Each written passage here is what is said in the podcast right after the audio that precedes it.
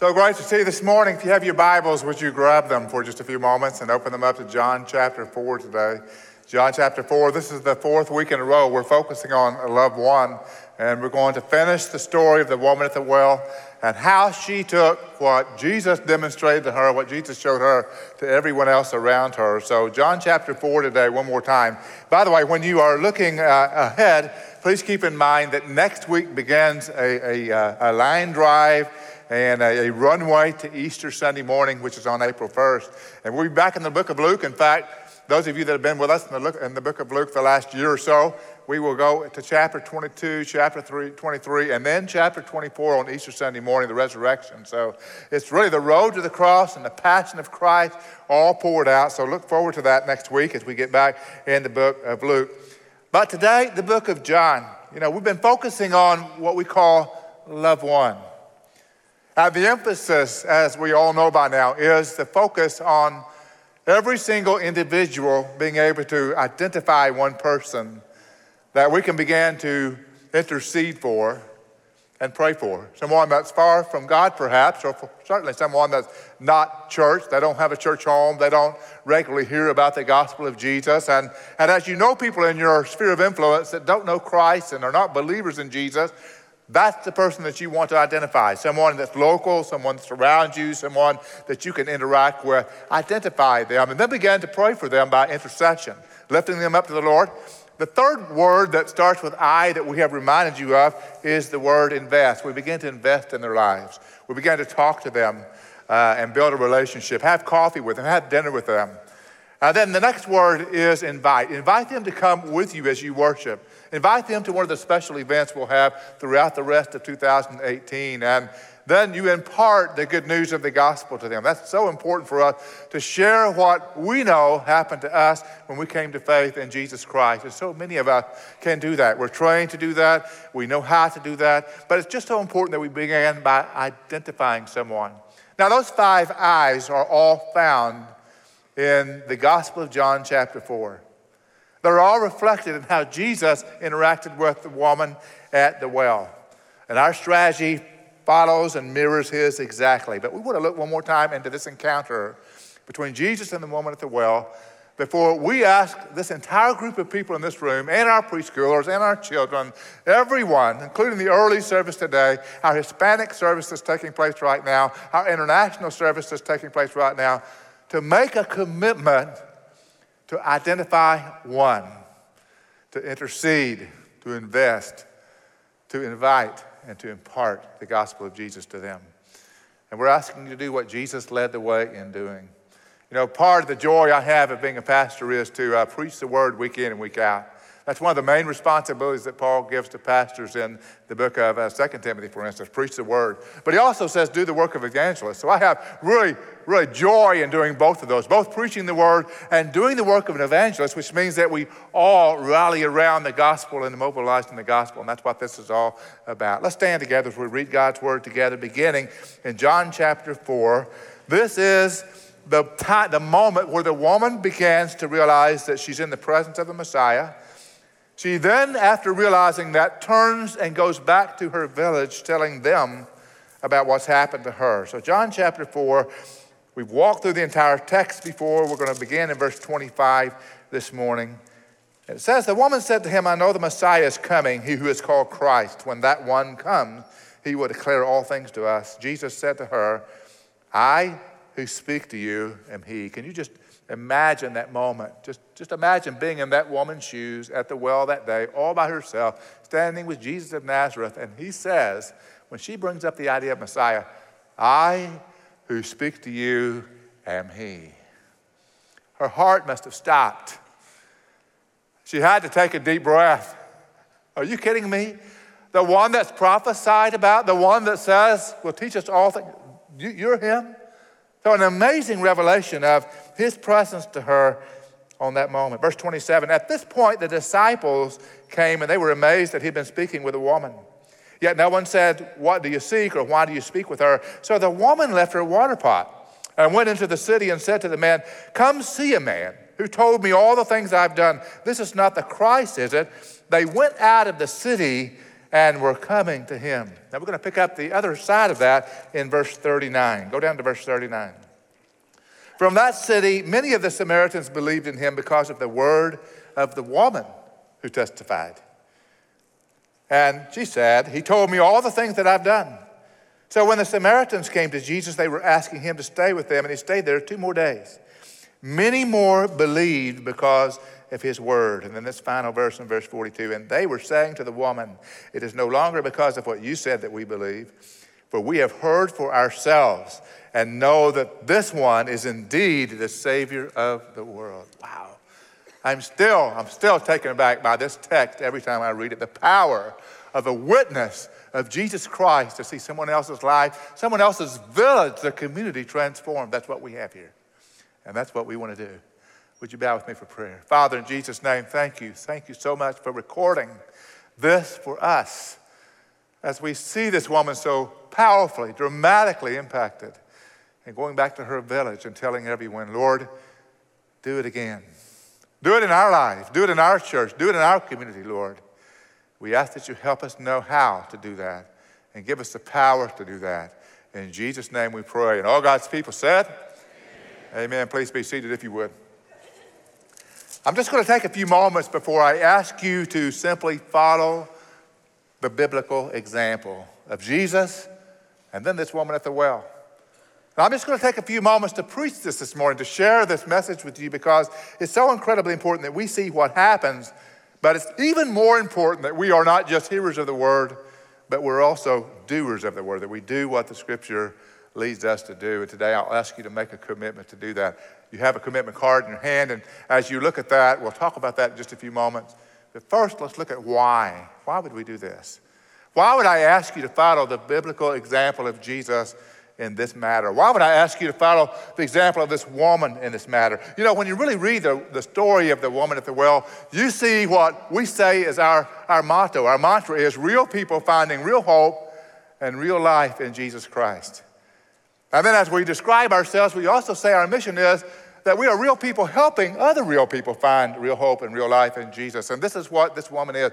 She's a real person. I mean, she's authentic in every way. She doesn't try to hide anything about her life because she's standing in front of Jesus who knows everything about her and even calls her out. He says, the man that you live with is not your husband, and you've had five of them, but you don't have them anymore, and the man you live with is not your husband. And she said, Sir, I perceive you're a prophet. She's going to be honest and open and real to the Son of God. And that's what we want to be. That's who we want to be, and that's what we see in the life of this woman. Now, let me just point out three things today to carry away.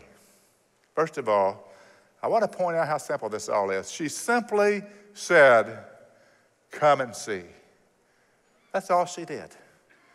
She was so powerfully impacted by her encounter with Christ that she simply said, Come and see. Now, I want to remind you, she's a brand new believer. By that, I don't mean she's been a believer for months or years or even weeks or days. She's been a believer for minutes, just minutes. He has just said to her, I who speak to you am He. Now, I know by reading the life of this woman and by studying this text, and we can all come to the same conclusion her life was dramatically transformed just by meeting the Messiah. She understood he was going to tell her all things. She understood that he was going to wipe her sins clean and give her a brand new life. She didn't understand all of it theologically, but she knew it all experientially at that moment. She wasn't seminary trained, she hadn't been equipped, nobody had taught her to do anything. She hadn't gone to church yet, the church wasn't even in existence yet. But this is a woman that met Jesus, and she simply said all she needed to say to somebody else come and see. Come and see a man that told me everything about my life. In addition, the people she went to in that village had not yet seen Jesus and maybe had heard a little about him. They weren't at the well like she was. Jesus had not passed through that city according to the scripture, he'd gone right to the well. So she had a group of people that she knew that would not have seen Jesus, would not have known about him, had not this woman been so uh, enthused and so zealous and so eager to tell others that she went back to the village and said, Come see him. Come see the man that told me everything, that, that demonstrated who he was to me. Now, I want to say this to you because it's so important for us to know today. new believers know people who need to hear what they've just heard. Or to say it another way, lost people know lost people. It's so important for us to make friends with people all over the place. People who are, are in agreement with what we believe about Jesus, people who worship with us, but also people who don't. People who don't share our conviction, people who are not in church, people who do not know about the, what the Bible says or who do not know Jesus Christ. It's incredibly important that we build relationships with them. And Jesus went out of his way to meet this woman at the well for the express purpose of having a conversation with her that would lead her to eternal life. So she simply said, Come and see to a whole group of people who would not have known had she not gone to them. And listen, there's a lot of people around you that will never know unless you go. And unless you make friends with people that maybe you've never really known before. Maybe they're neighbors, maybe they're co-workers, and they don't share the same values you share. They don't share the same sentiments you share. They don't share the same lifestyle you share, perhaps. But you can be friends with them, and that's what we want you to be. We want you to be friends with people of all kinds, not just church friends, not just Christian brothers and sisters, as precious as that is and as powerful as that is. Your life is enriched, and you are sent for the purpose of not just hanging out with the brothers and sisters, but also hanging out with people that are yet to discover Jesus. Because if they don't discover Jesus through us, how else will they know? And they will enrich your life in incredible ways. I have a host of friends in my neighborhood who do not profess Christ. Some of them are Muslims, some of them are other world religions, and, and we know them. We hang out with them. I told you recently of going to a Muslim wedding where we spent four or five hours on a Friday night having a great time at a great party that I was the only, my wife and I were the only believers that we knew of in that whole group of several hundred people. Extremely friendly, lots of fun. Next day we came back to the actual wedding. I mean, they take a lot of time and they have a big old party when people get married. They know how to party better than Baptists know how to party, I have to tell you that. But the reality is, we got to know these people and got to share life with them. And as a result of that, we have an opportunity and have shared and taken the opportunity to tell them about Christ. Make friends with people. Find the one that's in your path at the marketplace, in the neighborhood, the school, wherever it is. Find them, identify them, and God will use you in their life. One of the greatest movies that I, that I saw in this past year was the movie called A Case for Christ. The Case for Christ is a story of Lee Strobel coming to faith. Have you seen it? Great movie. And the whole heart of this movie is that his wife comes to faith in Jesus and begins to fellowship with other Christians and go to church, and she begins to really know Christ. And then it becomes her desire that her husband, Lee Strobel, comes to know Christ. But the, the thing is, he is a award winning journalist. He loves research, he's into research. And so he says, I'm going to research the history of Jesus, and I'm going to find out whether it was true or not. I'm going to try to disprove my wife's faith. And the whole story unfolds as she's living this faith out authentically, and he's making a genuine attempt to disprove Christ. But the really incredible story has this climax when he comes to the inevitable conclusion that people will come to and says he's real. He's real. And then he gets on his knees and he prays to receive Christ. Now, I'm not a crying man. I don't cry a whole lot, but my eyeballs sweat from time to time. And I was having a really big problem with my eyeballs sweating when I was watching that movie. Because there was a man who made honest inquiry but I would never have asked the question had his wife not said, Come and see, come and see, come and see. Come see the man that's changed my life.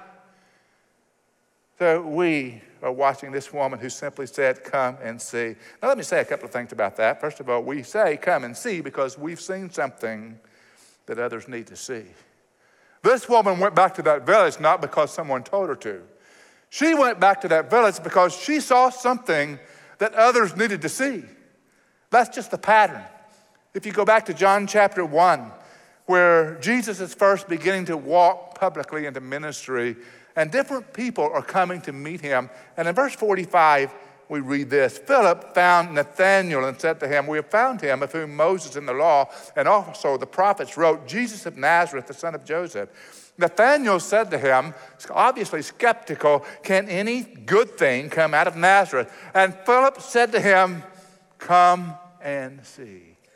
Come and see. I want you to look at your neighbor for a moment and say, come and see. Would you do that? Now, was that hard? Is it hard to say, come and see? Philip said to Nathanael, Come and see. And Nathanael came, and his life was transformed. The woman went to the village and said, Come and see a man. And the village came out, and the village was transformed. It's not that difficult to say, Come and see. We, we say, Come and see because we've seen something others need. We also say, Come and see because we love other people, because we care, because we, we know what eternal destiny is for those without Christ, and we know what it is for those with Christ. And so we want them to be with Christ. We say, Come and see because we love people, and I believe that you do. I want you to know something else about this text, though. Not only did she simply say, Come and see, but she let her friends decide for herself. She let her friends decide for herself. You see that in verse 30, you see that in verse 42. This woman invited them. She imparted small bits of truth to her friends, but she let them decide. She trusted that when they got to the same place she was, at that well, and they looked eye to eye with Jesus, they would have the same supernatural experience as she had. And we tend to forget this as, as people who have been saved or who have been believers for long periods of time. We forget the powerful moment when we first came to know Jesus. But let me remind you the presence of Jesus is so powerful, especially the first time you've experienced it. The presence of being in His presence, the reality of realizing He's there, He's speaking to us, He's moving in your heart. That is unbelievable. It's, it's, just, it's just indescribable. You have to be there to experience it. But having experienced it, you want others to, and you trust that when they come, what they experience will impact them the same way. Because you see, the powerful presence of Jesus is powerful no matter who comes into contact with him. To someone who's seeking answers and seeking God, worship is a beautiful and powerful experience where a group of God's people are worshiping Him and lifting Him up. Prayer is mysterious and compelling to someone that doesn't understand prayer. Why are these people asking God to do something in their lives? And, and how is it that they can see God answering those prayers? It's mysterious and compelling. The Word, the Word being preached or taught is unique and it's, it's compelling and convicting to them because they realize there's truth here that I don't know. These verses remind us that I don't need to convince anyone. All I need to do is invite them. I don't need to convince anyone of the power of the gospel. All I need to do is share the gospel. And God does the rest. God does all the supernatural stuff, and all we do is simply say yes to being obedient and to share with people. Come and see. Let me tell you what you can trust. You can trust the power of the Holy Spirit to bring about the conversion in people's hearts. You can trust Him to do that. And I want you to remember back to the day that you first came to believe, the moment that you came to give your life to Jesus. Remember how convicting that was? Remember how amazing that was that God was speaking to you and you knew it? Remember how you realized that, that you didn't have any choice anymore, but you were okay with that because you knew the right way. Remember when you realized that you were going to have your sins washed away and that was going to be history and that was going to be in the past and now you could move forward with a brand new life unburdened by the past? You remember that day? Everybody needs to experience that and will when they come into the presence of Jesus. You don't have to convince them. She didn't try to convince the community. She simply said, Come, decide for yourself. And thirdly, lastly, Jesus said, I sent you for this, and you will rejoice. He said to the disciples who are coming back by now, and the woman at the well has gone into the village. And in verse 36, uh, he's addressing what's taking place. And he's teaching his disciples. And in verse 36, he said, Already he who reaps is receiving wages and is gathering fruit for life eternal, so that he who sows, that is, sows seeds of the good news, and he who reaps, that is, who sees the conversion of people who come to faith in Christ, may rejoice together. For in this case, the saying is true one sows and another reaps. I sent you to reap for that which we haven't labored. Others have labored, and you have entered into their labor. Now, Jesus calls us, He sends us, and says, You'll rejoice when you do this work. Has that, has that occurred to you yet? That in the same way Jesus sent these disciples, He sends us. We are a sent people. You are a sent individual believer. You've been sent. Each of us have been sent. All of us in this room. The thousands who are members of this church are sent people. Are you doing what you're sent to do? Are you doing what you're sent to do? A great missing joy in many Christians' lives is the joy of impacting others. We don't have that joy because we're not in that work. But when we're in that work, when we realize we can plant seeds, when we realize we can invite others to come to Christ, we experience that joy. I was at a, a wedding a few weeks ago uh, in Dallas, and I sat down with a longtime friend that I served with in another church a few years ago, and we were recounting a story that we both remembered well.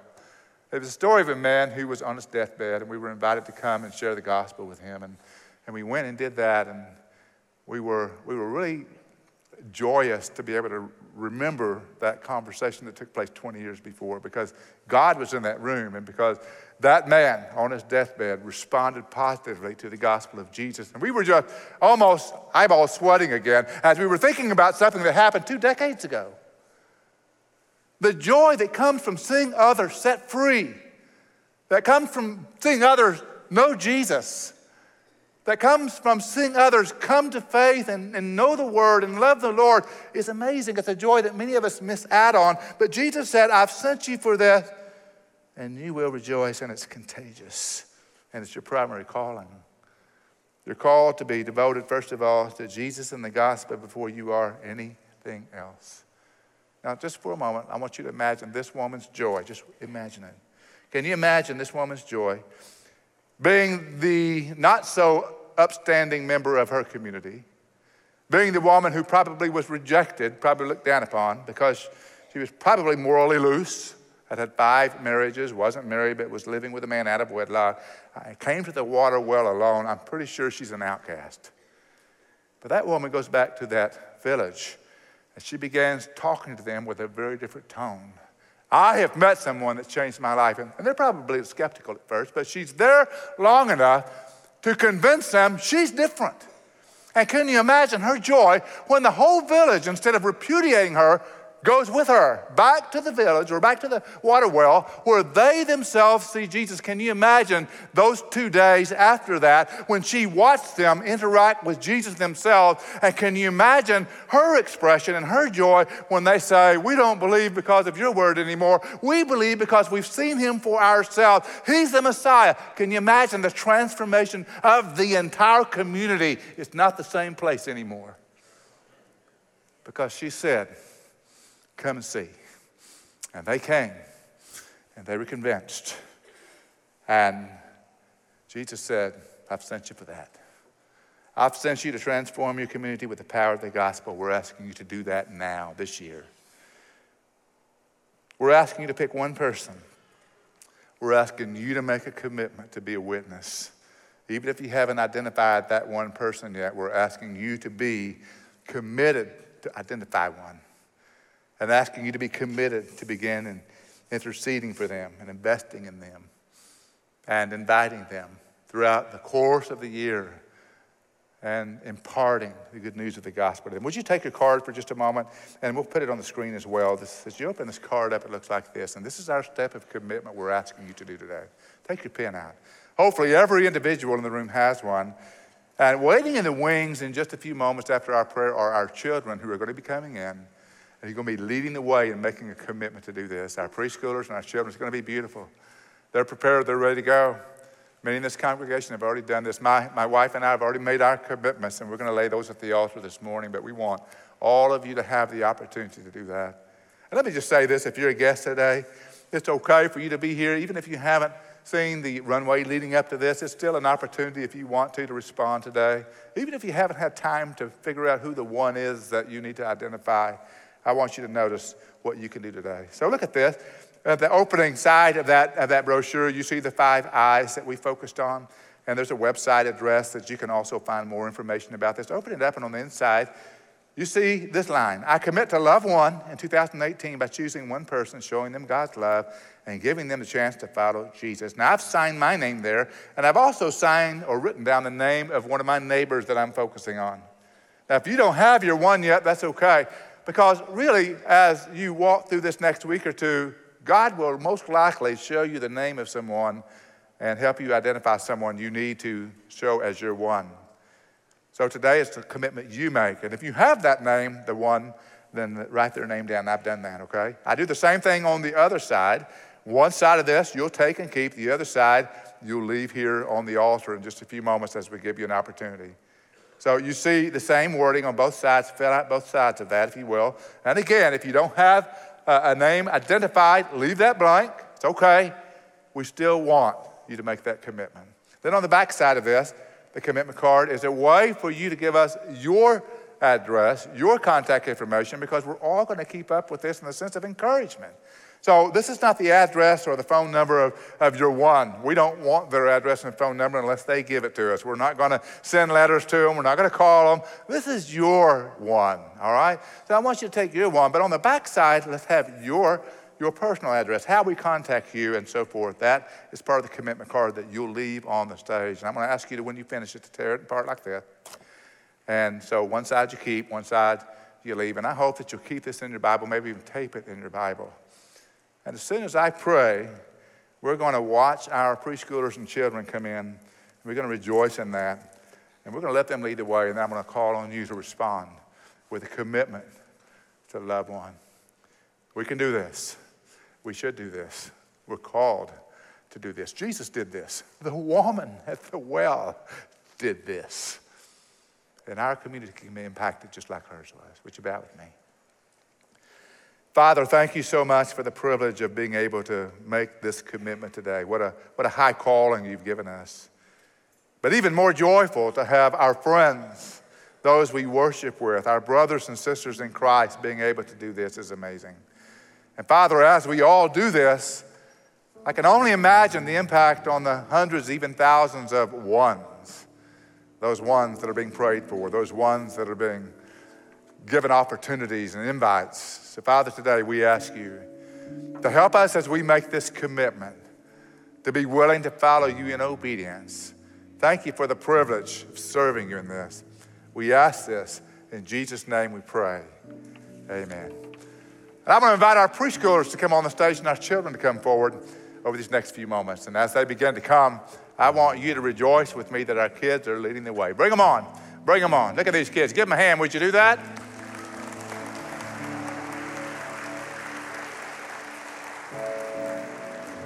And as they come, I'm asking Kathy to come up. Kathy is our preschool minister, as you know, and Kathy has done such a phenomenal job of preparing our preschoolers. Kathy, tell us about this whole process and tell us what it means. You see, our preschoolers uh, dressed up, and they are um, community helpers and neighbors and friends. Hey, Hudson, come on, buddy, come up here with us, all right? Anyway, we decided in preschool that what we want to do every time we have our preschoolers, we look at that as an opportunity to teach them about how God made them, that He loves them, and that Jesus wants to be their friend forever. And so, what we want to do is we want our kids to understand that it's not just our adults and uh, the older kids that can do this, but that preschoolers can have a part of this as well. And so, we are focusing on a different group each month. So, that could be our police officers, our firefighters, restaurant servers, grocery store clerks, just different people in their lives that they come in contact with every day of the month and that their parents come in contact with. So we've asked them to dress up today and they are doing that and they have their commitment cards and we'll be helping them uh, learn how to invite all these people that are in their lives uh, to come to church and to join us. And as they come in, let me have the opportunity of also just calling your attention to the kids coming in on all sides preschool up on the stage. They have a little line right here. And in just a moment, we're going to lay our cards down here, our commitments. I'm so thankful for our preschool minister, Kathy. So thankful for Chris, our children's pastor, as he's led our kids to also to be at this place. Can you imagine the number of people that these kids can impact? The number of people these children can impact. Look at them, they're still coming in. Look at all these kids. Give them another hand. It's awesome. Come on in, kids. Come on in.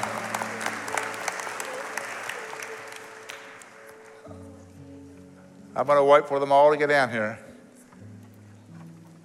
You know, it's, it's really an incredible thing when we do everything together as a church. We were able to do that at the 8 o'clock service, 8.30 service. And I saw a number of senior adults walk forward. Some of them barely mobile. Some of them struggled to get to the front and then go, go back to the back. But they were laying cards down because they understand the value of the gospel. We can't see it right now, but they're happening at the same time in our Hispanic service. They're happening also in our international service. The opportunity for all of us, in all of our spheres of influence, to love one is at the heart of Jesus. Jesus loved one, the woman at the well, right? And so we are. So this is an incredible opportunity for us to make this active commitment. Children, you want to lead the way? Let's lead the way by laying our cards right down here, our commitment down. Do it right now. Would you do that?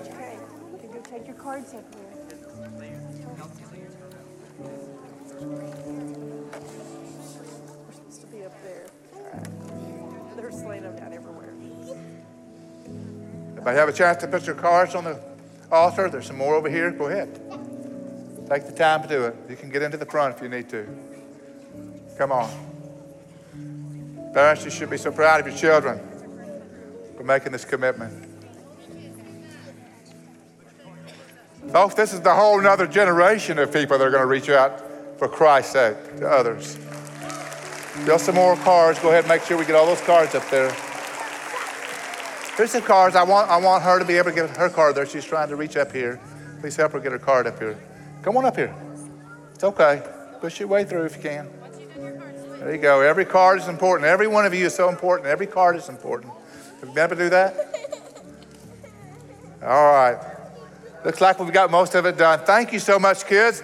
And as they as they begin to make their way out to make room for you, I'm going to have Chris Burton step up, and Chris is going to share a little bit about what our children's ministry is doing. Give them one more hand as they make their way out, would you?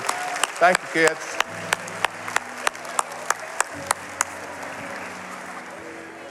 Well, in elementary age, we are very, very excited to be a part of Love One, and we're excited for a lot of different reasons.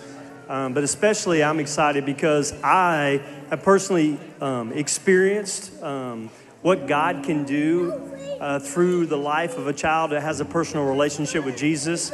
Because it was through my six year olds that God led me back to a personal relationship with Him.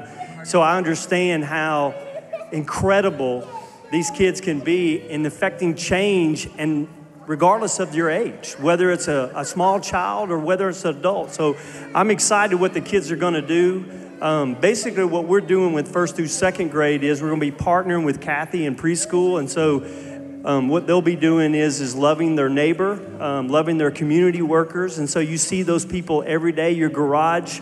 Um, and your garbage people that come every single day to, to pick up your trash. And so Kathy's already uh, had her kids go out and take them water, and so um, to try to witness to them. So it's just it's about loving your neighbor, and that's what we're doing with our first through second grade with preschool, but also with our third through sixth grade. We're partnering with the adults, and we're challenging them to pick one person this next year that they'll begin to befriend, they'll begin to invest into, they'll begin to invite, and then we're going to spend some time with them this year to teach them how to share the gospel and share the gospel with their friends in school. And we're, we're excited what our kids are going to do because we think they're going to do something incredible this next year.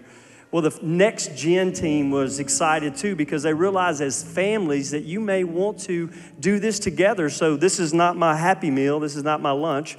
This is actually our Love One kit that we put together for our families, for our families that want to do this together. So we'll have these available at Guest Central afterwards. So you can pick one of these up, one per family. Guys, are you excited about what God will do through Love One this next year? I am too. Thank you, Chris. Are you ready? Would you like to make this commitment? Would you like to follow the leadership of our kids as they've led the way today? I want to ask you to stand with me right now. Would you, would you stand? And over these next few moments, Andy will play a song, we'll, we'll sing, we'll hear the music. And I'll ask you if you're ready to put your commitment card on the, the uh, altar, would you come? Come down the center aisles, but when you come back, will you come back the outer aisles so you can get back to your seat just before we close? And we will have a closing word of prayer in just a moment. But we want the traffic to be one way on the center aisles, on the inside aisles. There's about four of them, really. So you come down these aisles and then go back the outside aisles, if you would. And over these next few moments, let's make an incredible statement of commitment to loving one. Let's go. Let's do it. seen you move. You move the mountains,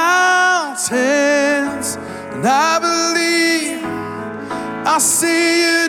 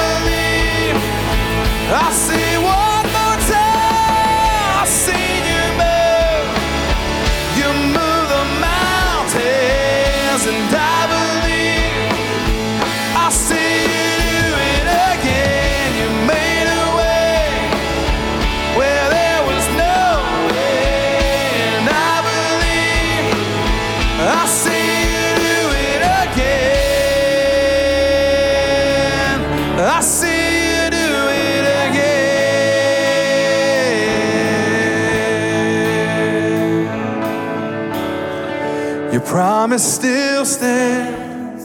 Great is your faithfulness, faithfulness. I'm still in your hands. This is my confidence.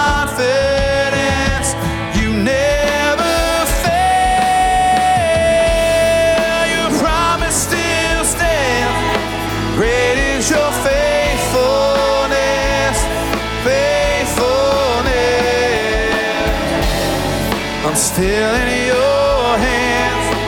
This is my confidence. You never fail.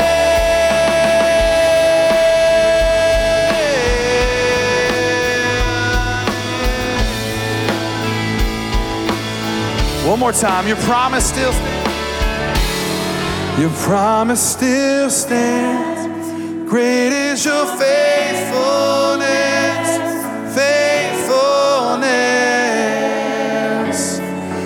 still in your hands. This is my confidence. You never fail.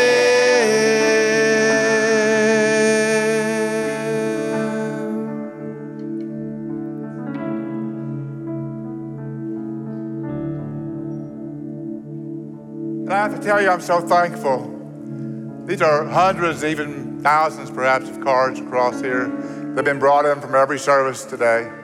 And these are commitments that you make, and it's a long, a year-long kind of thing. There'll be all kinds of opportunities for you to invite people to come and experience the Lord here at First Euless. And we want to encourage you to begin doing that now. You don't have to wait for anything, but as you see those opportune moments that we mentioned that are particularly uh, easy to invite people in, I want you to do that. When you're ready to impart the truth to them, we can train you to do that. You know that Can We Talk is something we do. We train people to share the gospel, and we want to train you to do that if you're not already trained. All kinds of ways to equip you and enable you to do what Jesus did with the woman at the well, what the woman did with the community that she lived in. What an amazing opportunity. I'm so proud, so thankful of you as a congregation. We want to mobilize this year like we never have before, all year long. So plot out your strategy, begin to think, begin to invest, begin to pray, and then begin to invite. I'm going to ask our prayer counselors to come to the front right now because at the end of every service, we give you an invitation to come and pray and make decisions for Christ. It could be that you're like the woman at the well before she met Jesus. And if you're at that place where you're wondering, who's the Messiah? How do I worship? How do I really come to know God? Then Jesus would say to you just what he said to her I who speak to you am he. He's here for you today. And I promise you, when you're ready to come to faith in Christ and put your trust in Him, we're ready to talk to you about that. So as I close the prayer, the service in prayer, when I conclude with amen, you can walk forward. You can talk to one of these here and say, Tell me how that I can have what that woman in John 4 had that so transformed her life. If you're a guest today, I invite you to come to our guest reception center. I'd love to visit with you. After you've made the most important spiritual decision, come back there. Let me visit with you and say hello to you today. Let's bow together in prayer. Father, thank you so much for this privilege of leading a church to love one, all of us, loving one around us, near us, of being able to be mobilized not only to invite people, but to impart the gospel of Jesus to them. Father, thank you for the privilege of training people, equipping people, encouraging people who really want to follow you, who really want to obey your example. And today, as we've made this statement, as we've made this commitment, Lord, honor this, use this in our lives. We ask this in Jesus' name. Amen.